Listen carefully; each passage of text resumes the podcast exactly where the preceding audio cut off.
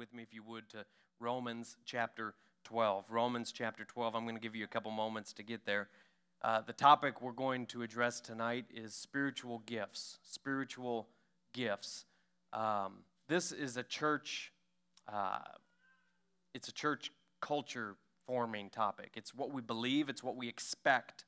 Uh, it shapes our behavior. That's what I mean whenever I say it, it forms us, and it, it, it it's it's something when, when we come to a topic like this, we're saying, I want to be apostolic in doctrine. I want to be apostolic in ministry. I want to be apostolic in lifestyle. And it, it shapes who we are individually and together.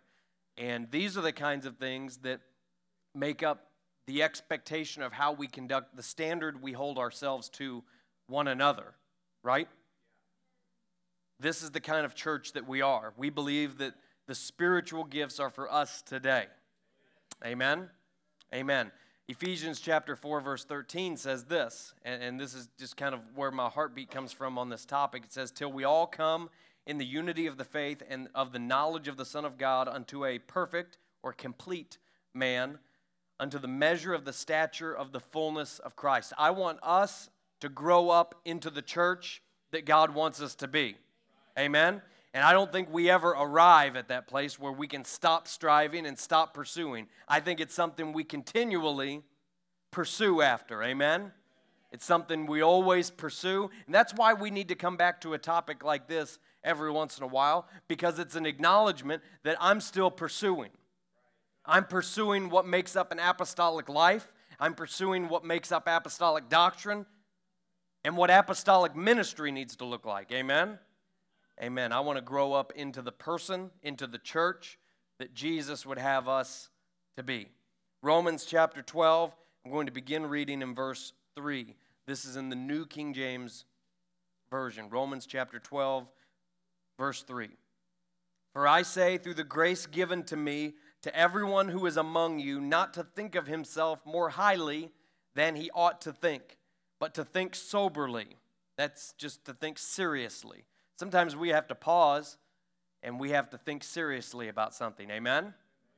We're going to do a little bit tonight. Think seriously about it, soberly about it, as God has dealt to each one a measure of faith. We can, we can think seriously about something and be in the Holy Ghost at the same time. Right? We can think seriously about, we can engage our mind and be in the Holy Ghost at the same time. For as we have many members in one body, but all the members do not have the same function, so we, being many, are one body in Christ and individually members of one another. This is where I want to, to focus our attention, beginning at verse 6.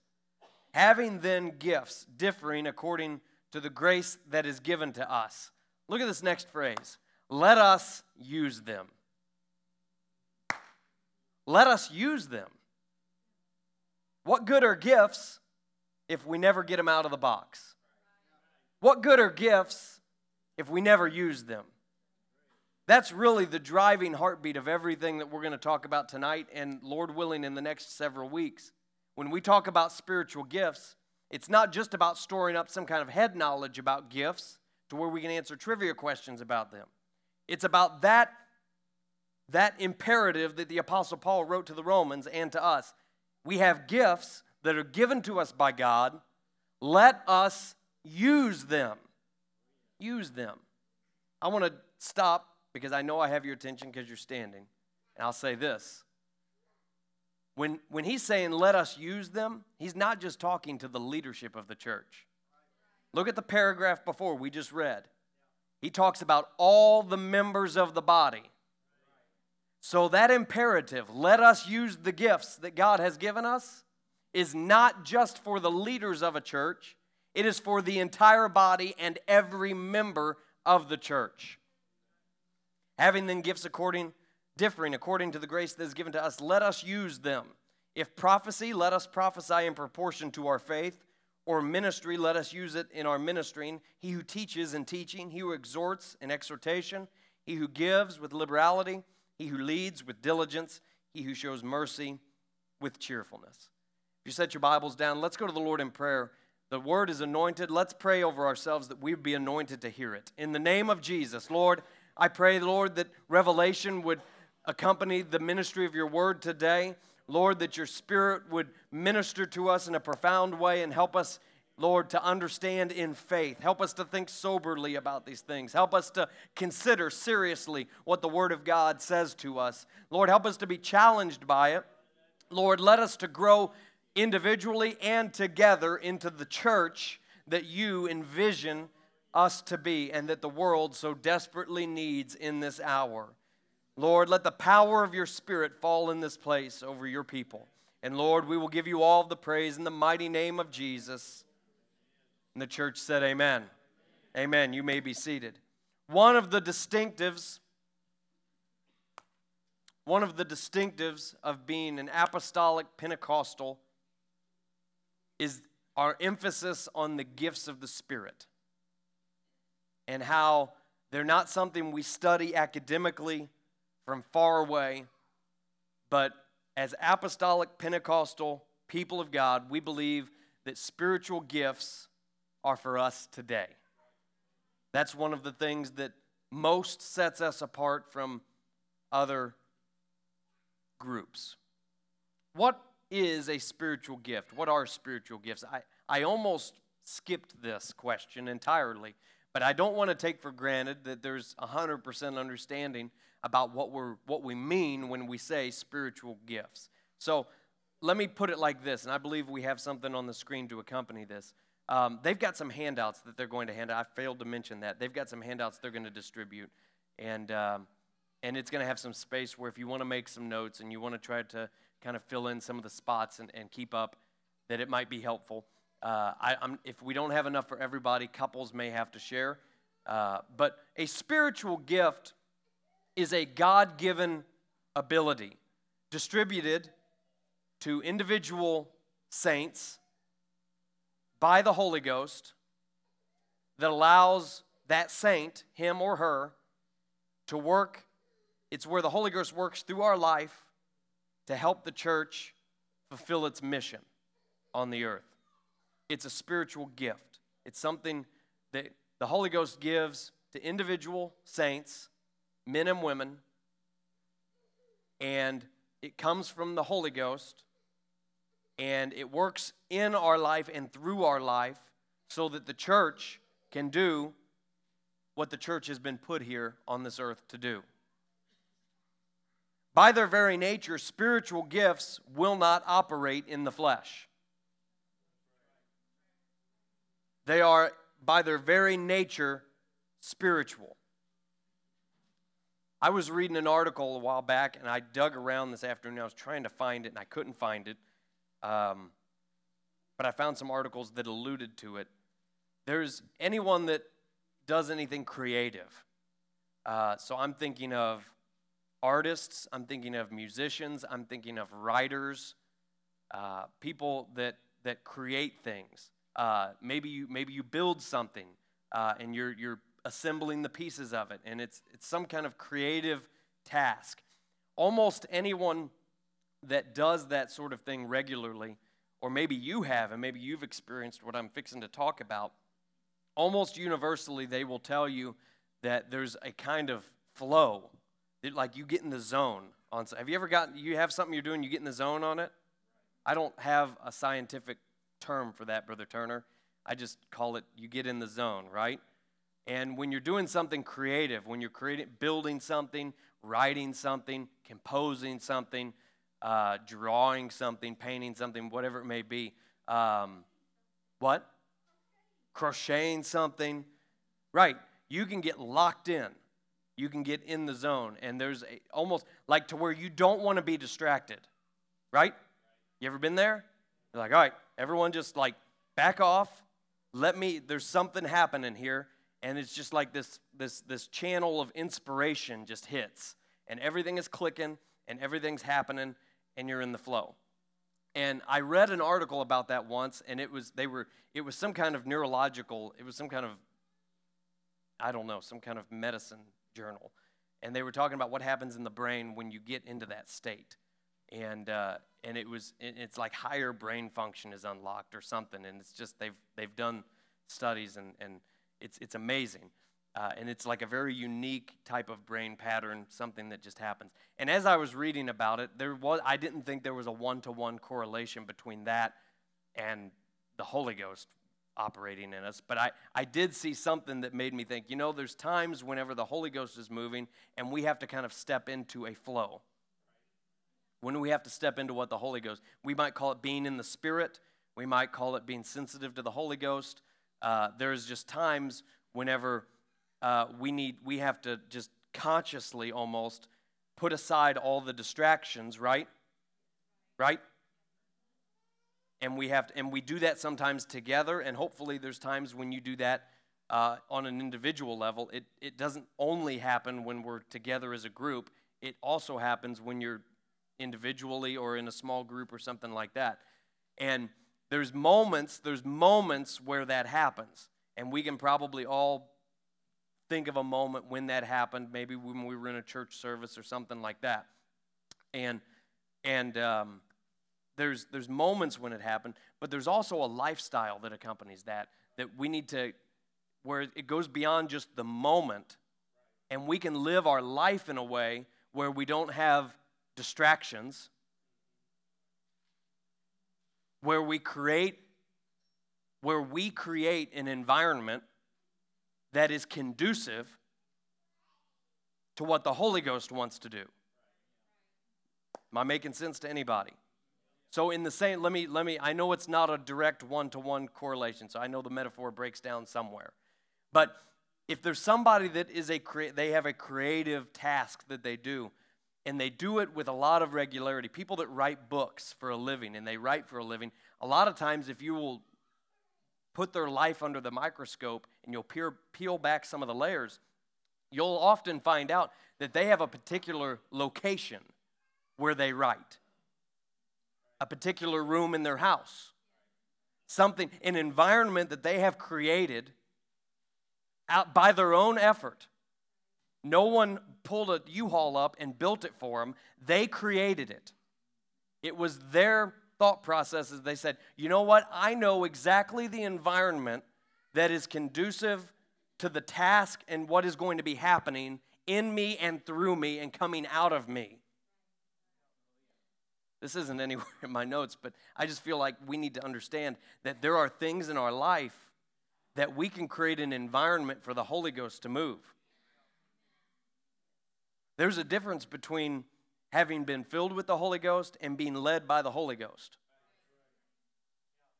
And when we're talking about spiritual gifts, spiritual g- gifts to be in operation necessitate an environment where spiritual gifts are acknowledged, appreciated, and valued.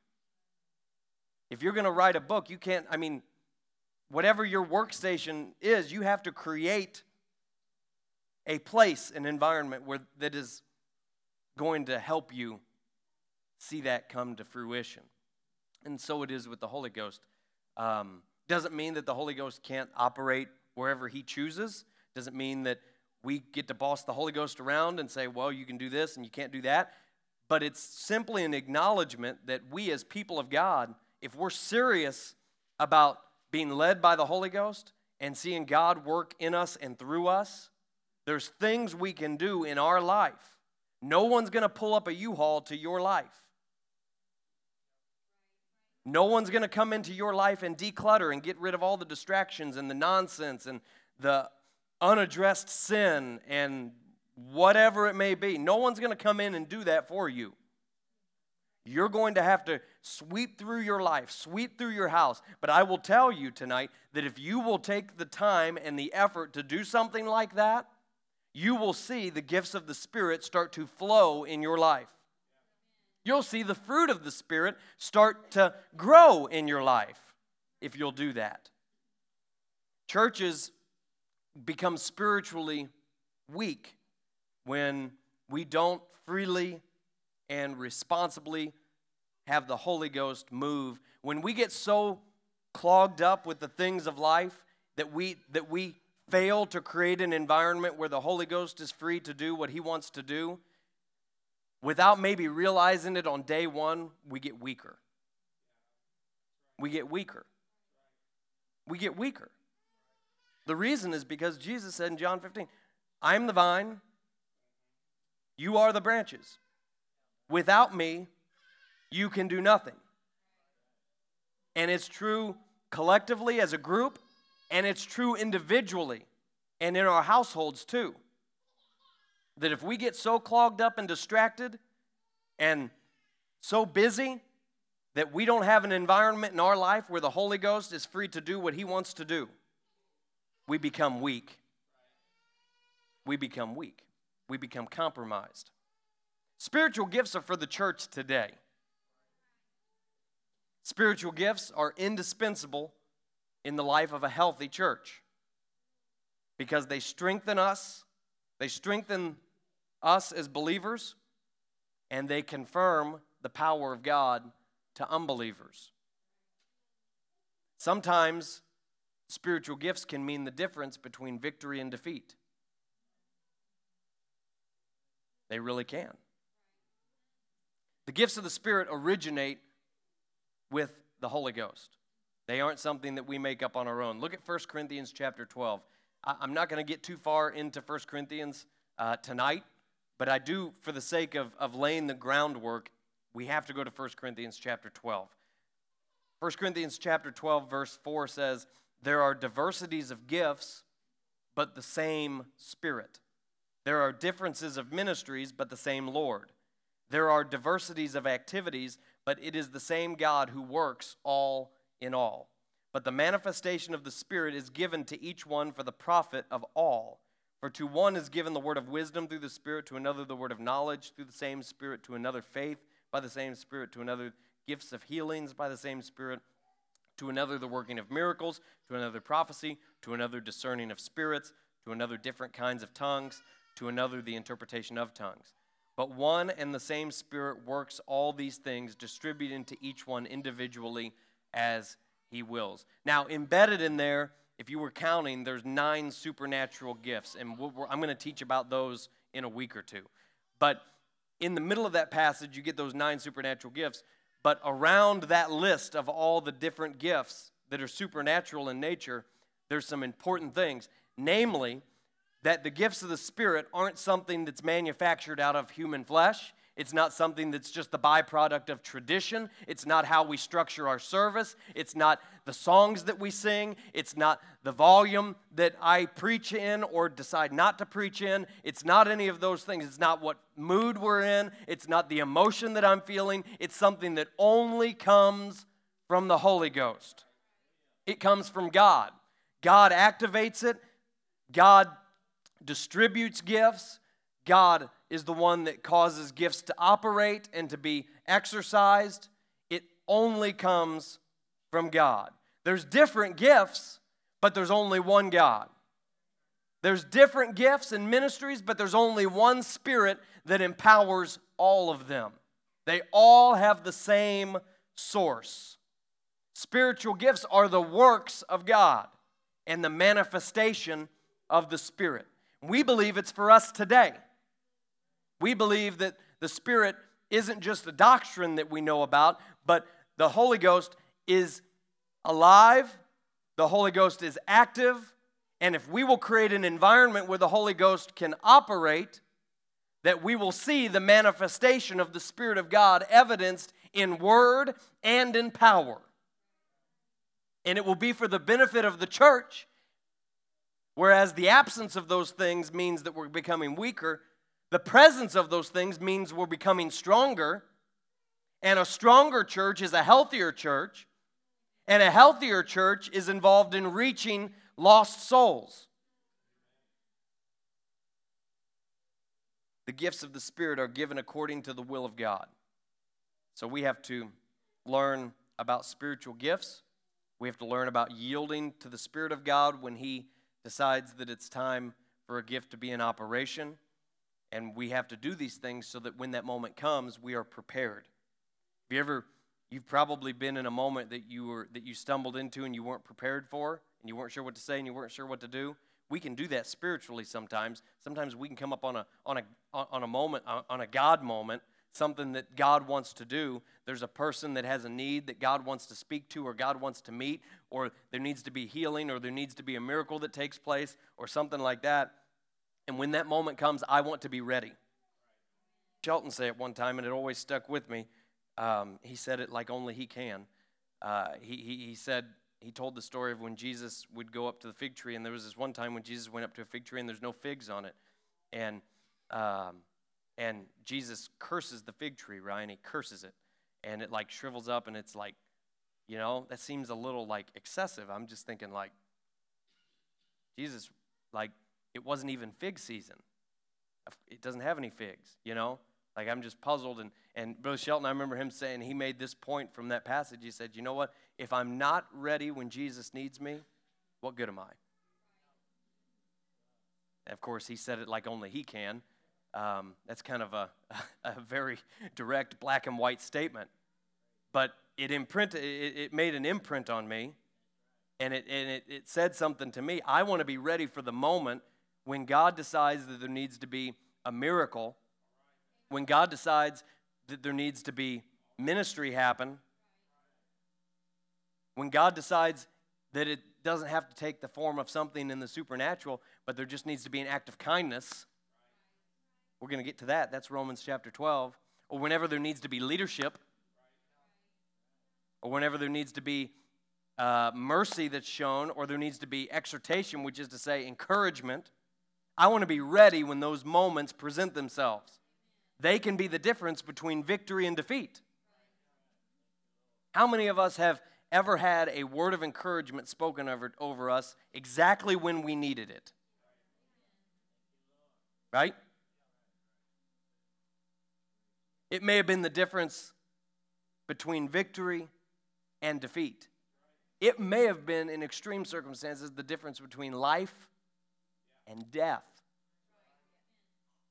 The stakes are high.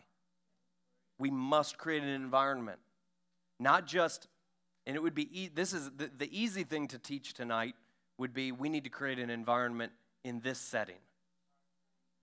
The more difficult thing to teach would be going to the next step and saying, you at home, you need to create that environment. And maybe that's even more powerful. I know it's more challenging because it's somewhat easy to come in and to kind of feed off of everything else going on in the room here. But what about whenever it's just our crew at home? What about when it's just you?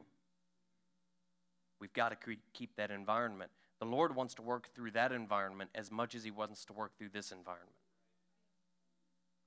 Maybe I'll go radical and say, the Lord wants to operate more in that environment than He wants to in this environment.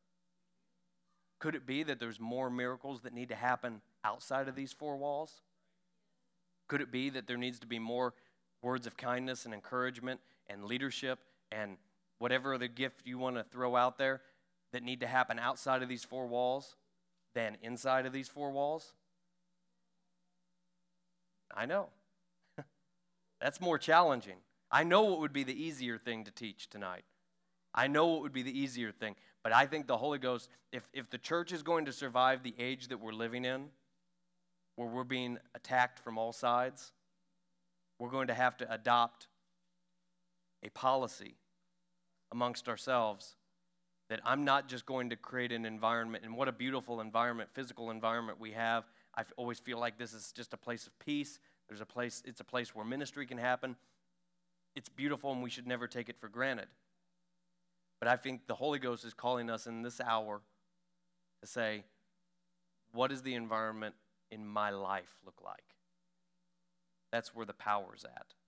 Because it's the will of God that every believer operate in spiritual gifts and have a place of ministry in the church.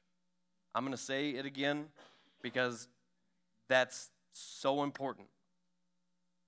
It is the will of God that every believer, every saint, operate in spiritual gifts and have a place of ministry in the body. I've said it in multiple types of settings in different conversations, and maybe you've heard me say it. I'm, I, really, I really think, I really feel like that if the Lord should tarry a few more years, if the Lord should tarry through the end of the decade, I think that the way the trends are going in the world today, even in the church world at large, there's trends, and one of the trends in the world and in the church is consumerism. It's where we show up someplace and we consume, right? And churches are being built this way now, where it's consumer friendly. You come in, you receive, you receive, you receive, and you just go on about your business and you, you consume it almost like it's a product. And I've said it in different settings, and I'll, I'll say it tonight.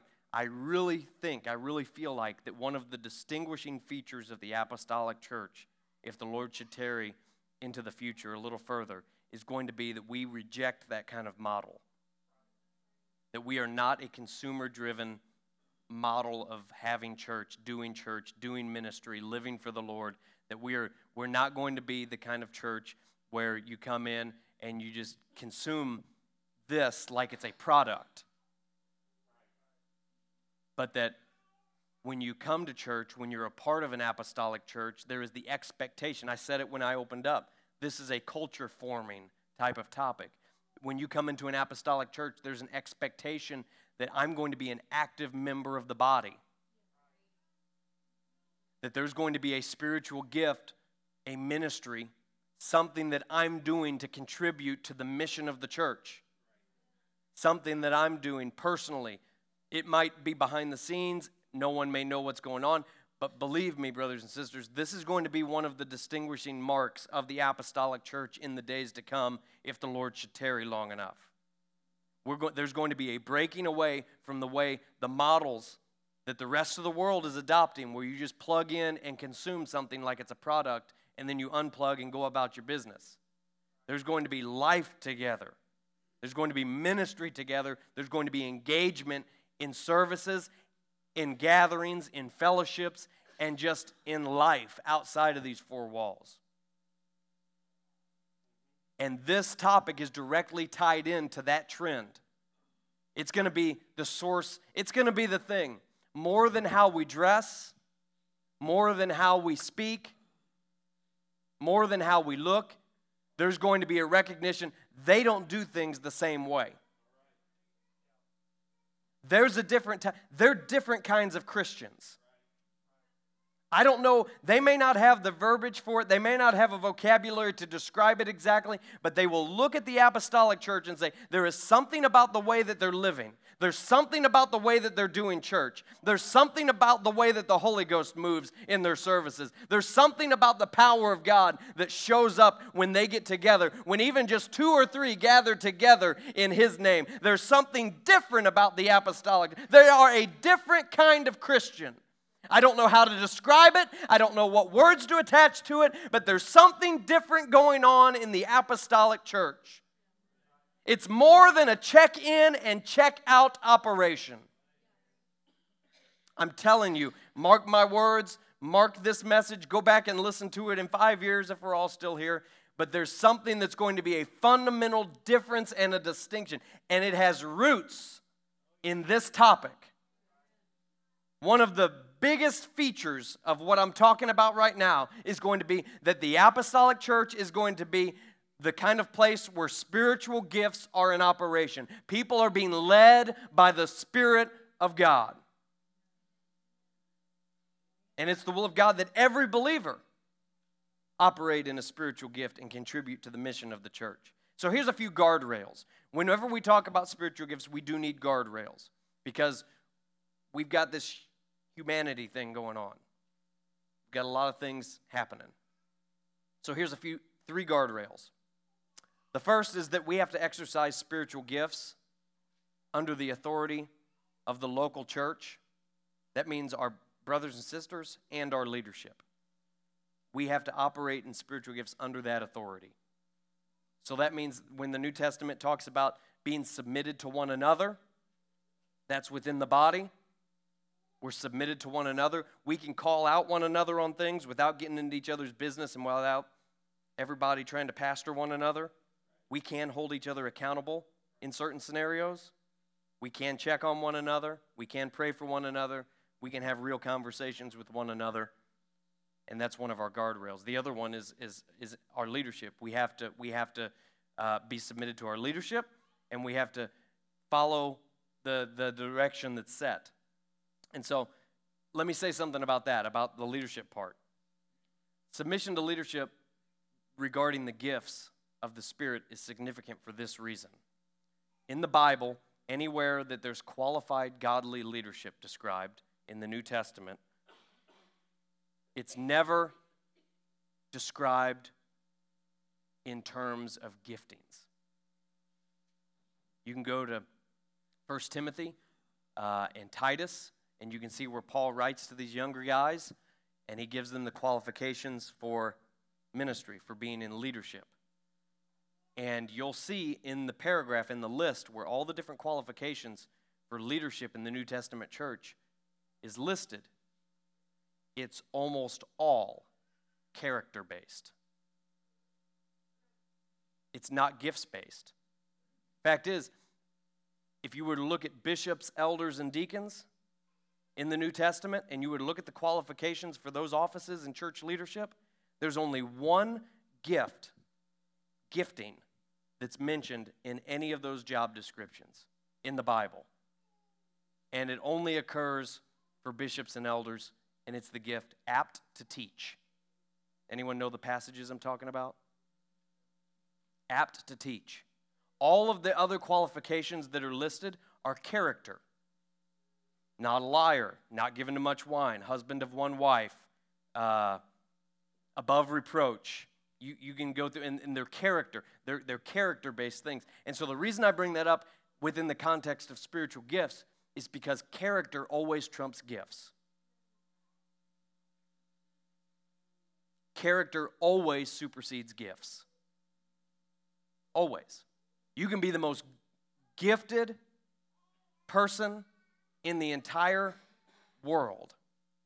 You can be the most gifted person in the entire body. But if you lack basic Christian character, you will be disqualified.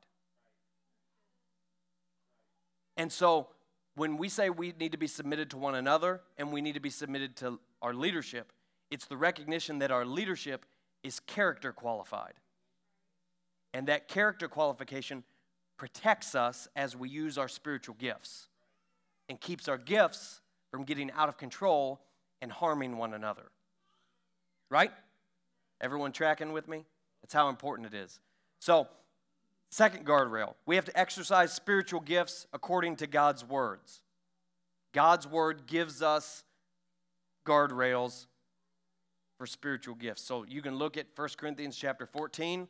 I'm getting ahead of myself. But 1 Corinthians 14 details about when there's a message in tongues and then there's an interpretation of that message. And uh, 1 Corinthians 14 seems to indicate that if it happens three times in one gathering, that's enough. Because otherwise, we kind of start getting, it, can, it has the tendency to where it can get a little chaotic. So, for the sake of order, God's word prescribes in one gathering, happens three times, then that's it. That's just a good practice. Um, I was at youth camp last summer. It was the senior high camp. And um, of course, it was one of those nights where I didn't have Brother Parky there, and I didn't have Brother Carr there, and I don't think I had any of the district board, the presbyters, in the room, and it was just me. Sometimes I look around at youth camp or places like that. I just get back from youth convention. I look around and I'm like, how did this happen? How am I in, how how am I the one that's here right now? And where's Brother Parky at? I think sometimes. Where's Brother Carr? Um, but it was one of those nights, and uh, there was just a move of the Holy Ghost that was happening in the altars, and um, and these teenagers, these high school age young people, um, all of a sudden there was a message in tongues. And then it got quiet, and it was a teenager. And then there was an interpretation. And it was a little shaky, but it was there. It was solid. It was, it was on, on the mark. And I just thought to myself, wow, that's, that's really neat. That's good. That, that's, you know, just the high school. It's great. I was, I was impressed. I was kind of godly proud of them. And then uh, a little while went by, Brother Sanders, and then there was another one. Happened again. Boom, boom. Students, teenagers, again, different kids, not the same ones as before. And then uh, a few minutes went by, and it, again, it was on the mark. A little shaky, but it was good. It was, it was in, in line with what was going on in the service. And then uh, a little while longer went by, and there was a third. There it went. Boom, boom. Happened again. Students, same thing. Um, and, and by this time, I'm thinking, I'm like, wow, you know, pretty good. Well, at this point, I'm standing off to the side of the platform. I'm talking to the evangelist that night. His name's Chris Green, and he's about my age and me and Chris are standing over there, and the third one happens. The third message happens, and then there's a third interpretation, and uh, and it happens, and then he just kind of looks at me, and we'd been talking, and we stopped talking to listen, and uh, once it happened, he looked at me, and he he patted me on the back, and he said, "Well, I'm not the pastor here." He's like, "But I think that's it," and. And so, and I did too. I knew that was it. So that it, then it fell to me to uh, kind of take the service a different direction uh, because that's what the Word of God tells us. Now, I wasn't there in Corinth when apparently there were, you know, who knows, 17 different messages in tongues and interpretation in one service. I, I don't know what happened. I don't know what prompted Paul to write exactly that. But he did it under the inspiration of the Holy Ghost, and it provides a guardrail for us. So, the Word of God does that for us. And then the third, and I don't want to say it's the most important, all of these are of equal importance. The third, though, is we must operate in our spiritual gifts with love for God and love for one another. Love for one another. So, we have to. There's three chapters in 1 Corinthians that talk about the gifts of the Spirit chapter 12, chapter 13, and chapter 14. Sometimes when we read the Bible, sometimes we can, we can disassociate parts of the Bible that are right next to each other from one another. We'll say, ah, you know, this is about this, and this is about something totally different. 1 Corinthians chapter 12 talks about spiritual, we just read from it a little bit ago, talks about spiritual gifts very clearly. Or 1 Corinthians chapter 14, I just referenced it about the tongues. It, it talks about spiritual, it's all about spiritual gifts, it's all there. But then you got chapter 13 in the middle. Who knows what chapter 13 of 1 Corinthians is? is? What chapter is that? Yeah, charity. Love.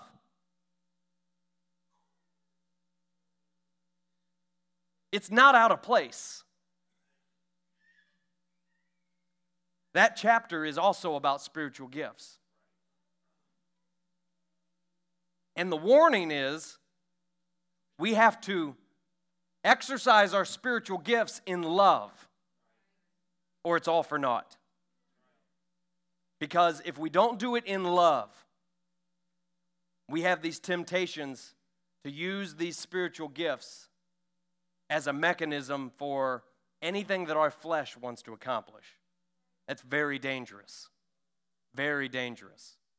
And so the third guardrail is love. We ought to be able to quote 1 Corinthians chapter 13. If we're a church that's serious about spiritual gifts, and we are, we ought to be able to quote 1 Corinthians 13. There's only like 14 verses. It's a beautiful chapter. Challenge yourself. I tell you this, if you want to if you want to pursue spiritual gifts, there's probably no better place to start than making it a matter of prayer and memorizing 1 Corinthians chapter 13. If you'll do those two things, I think there'll be a signal flare in the Holy Ghost go up, and God will see somebody who is truly serious about operating in the gifts of the Spirit because they're earnestly praying after and pursuing them, and they're including this so important element and they're committing it. Thy word have I hid in my heart that I might not sin against you. I just think there'd be something go up in the Holy Ghost that God would say, There's a person that I want to start to flow through there's a person that I want to start to use in the gifts of the Spirit. Can we lift up our hands in this? There's a Holy Ghost that's here right now.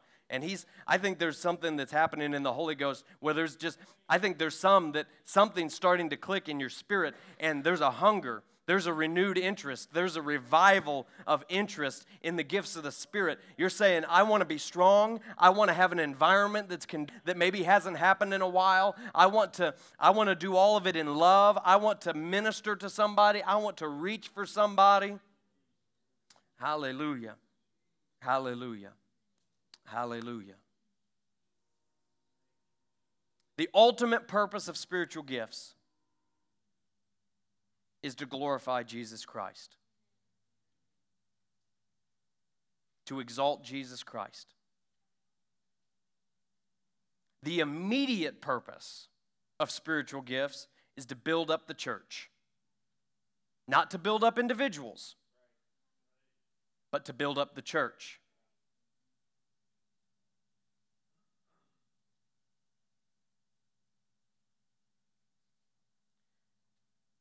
Oh, we're halfway through the handout. Okay. Now I'm going to start stop teaching off my notes. I'm going to start teaching off the handout. That's the only way we're going to make up time.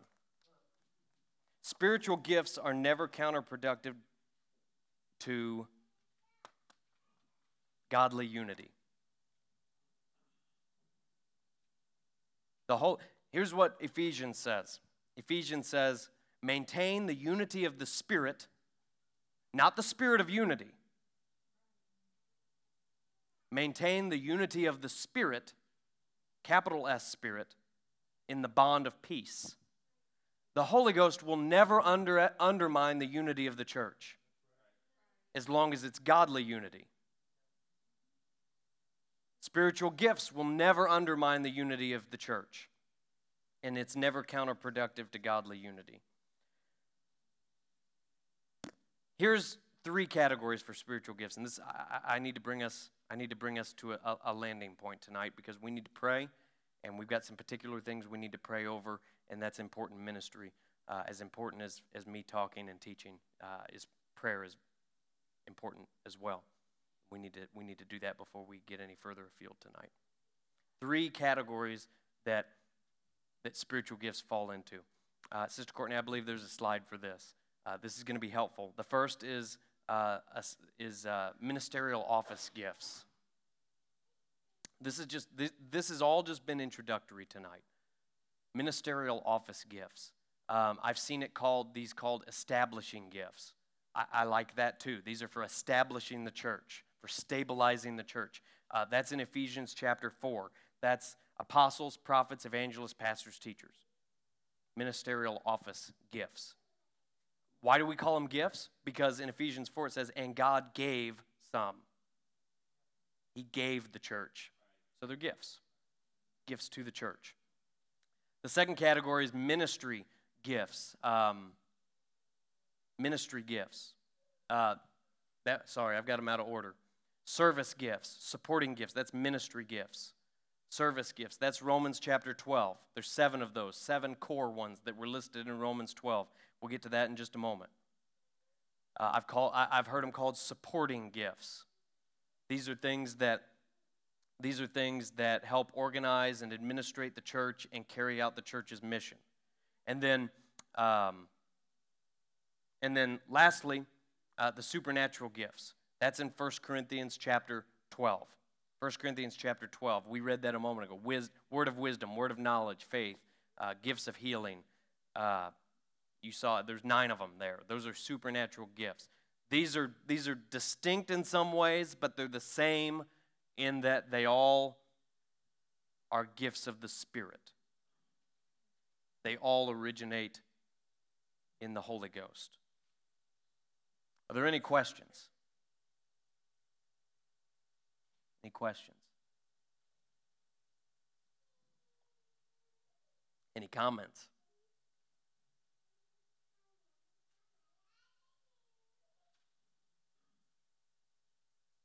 Okay, Romans chapter 12. Let's look at these service gifts quickly. Uh, I, I, want to detail each of them, and uh, because this is gonna this is gonna be an inspiration. This is gonna inspire someone. Um, The first one, these are core service gifts. These are, ser- these are gifts that need to be in the life of the church. The first one is prophecy. This is divinely inspired speech. Prophecy. Prophecy. Divinely inspired speech. It's not necessarily a prediction of the future. So sometimes this means an anointed testimony, an anointed proclamation, an anointed message. Um, the word, the King James word that I like is the word unction. Unction. There's an unction behind this kind of speech. The second is ministry. I know that seems like a very generic, basic word to throw out, like, well, ministry. All this is ministry. What do you mean, ministry? Ministry means serving. Serving. So this means service to others.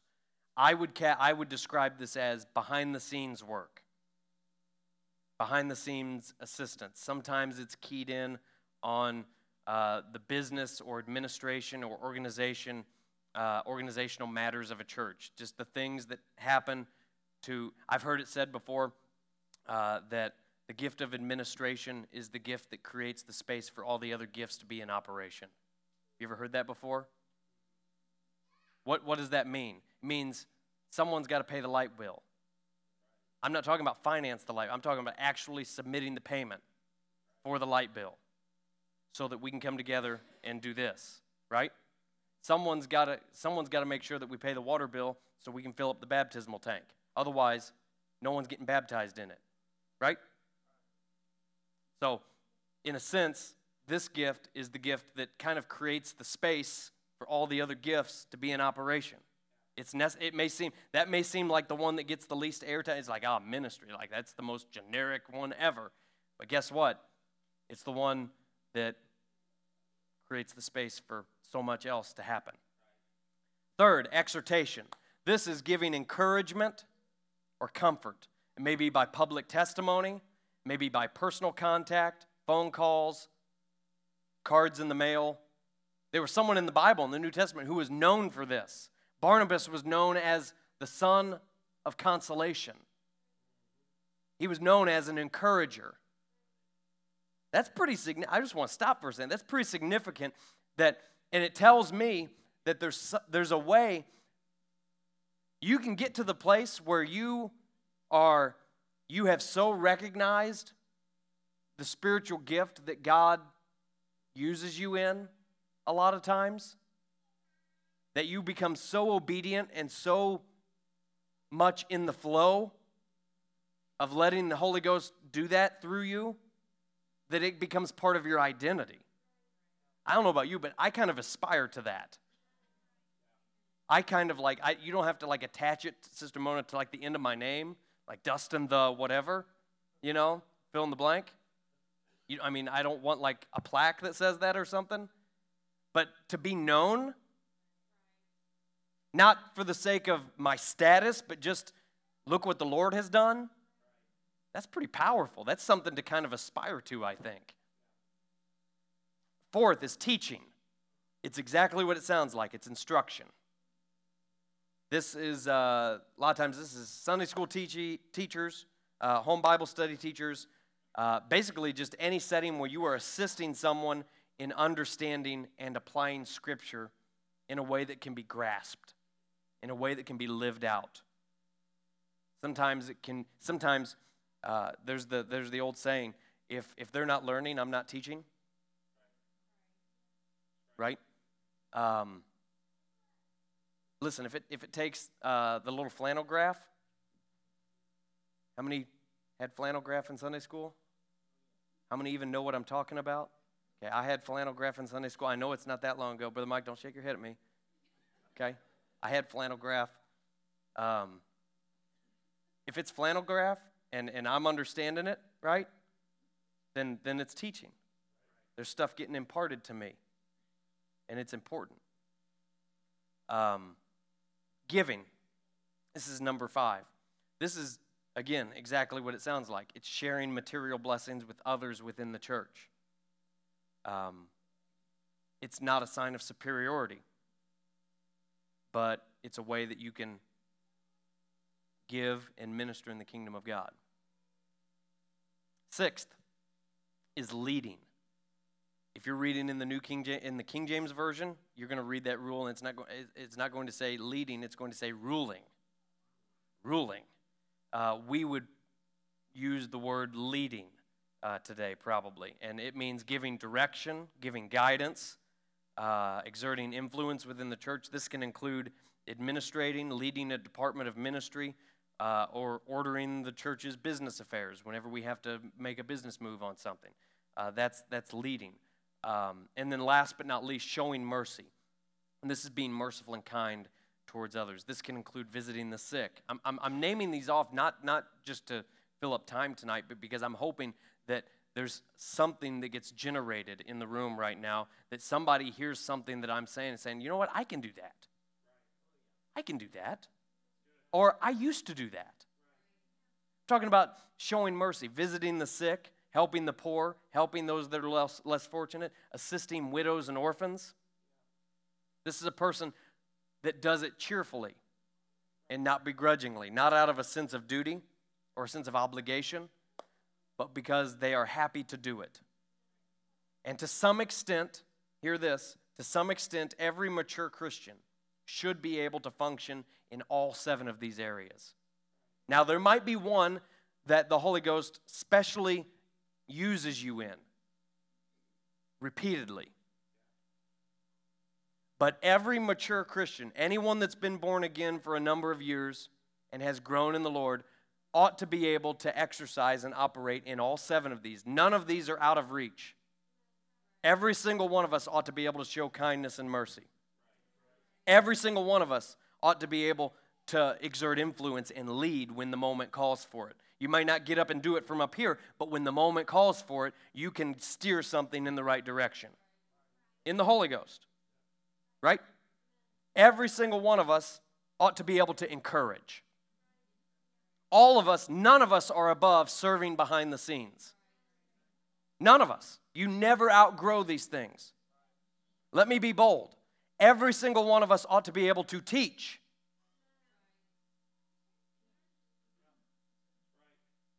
All of us ought to be able to teach. The writer to the Hebrews said, By this time you ought to have been teachers. That was not a compliment by the writer of Hebrews. The writer of Hebrews is sparse on compliments. He says, By this time you ought to have been teachers, but instead I'm going to have to go back to the milk instead of the meat. All of us should be able to teach. The Great Commission commands it. Go ye therefore teaching, making disciples, baptizing. That's, I'll say it what I said at the beginning. That is not just for leaders, it's for the whole body, every person. Now, your teaching may not look like my teaching. Hopefully, your teaching is better than my teaching. It's going to be different. You know what? You know what preaching and teaching is? It's truth conveyed through personality. And that's okay. That's not sacrilegious. You don't have to teach like me. I don't have to teach like you.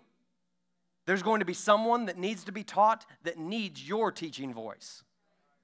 There's going to be someone that needs to be encouraged that needs your encouraging voice. There's going to be someone that needs your sensitivity to having needs met, that you're going to show them an act of kindness, that someone else may not be able to meet that need or know how to meet that need, but they need you to step up and meet that need. Titus chapter 3, verse 1 Paul says it. He says, We need to be ready for every good work. Every good work. Now, before we close and before we go into prayer, um, I, I, I want to make a distinction. Sometimes, and this is powerful, I really like talking about this topic, and I really like talking about what I'm fixing to say. There's times when God spiritually blesses a natural gift.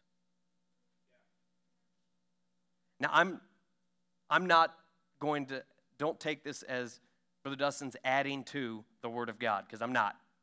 There's seven things listed in Romans chapter 12. I think it's a fine list. I think it's a list that the Holy Ghost put there.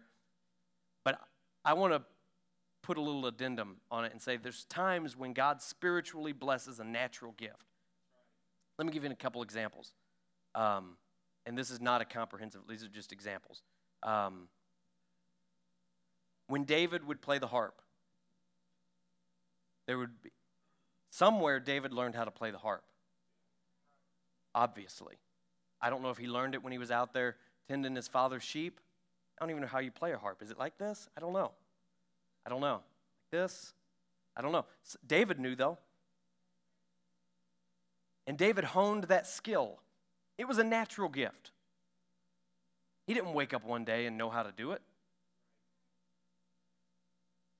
Practiced, developed it.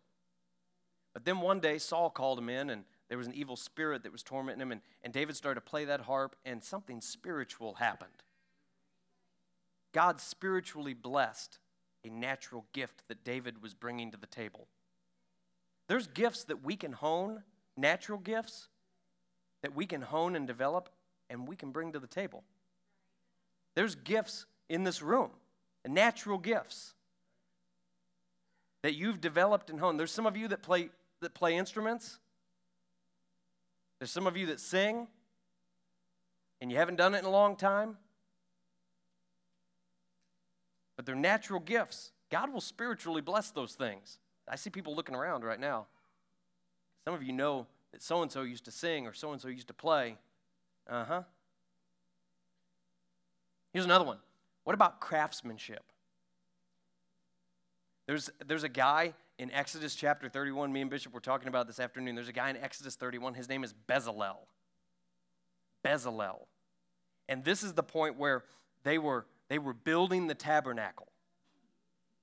And they were not just building the tabernacle as a structure, they were building everything that was going to go inside of it and furnish it.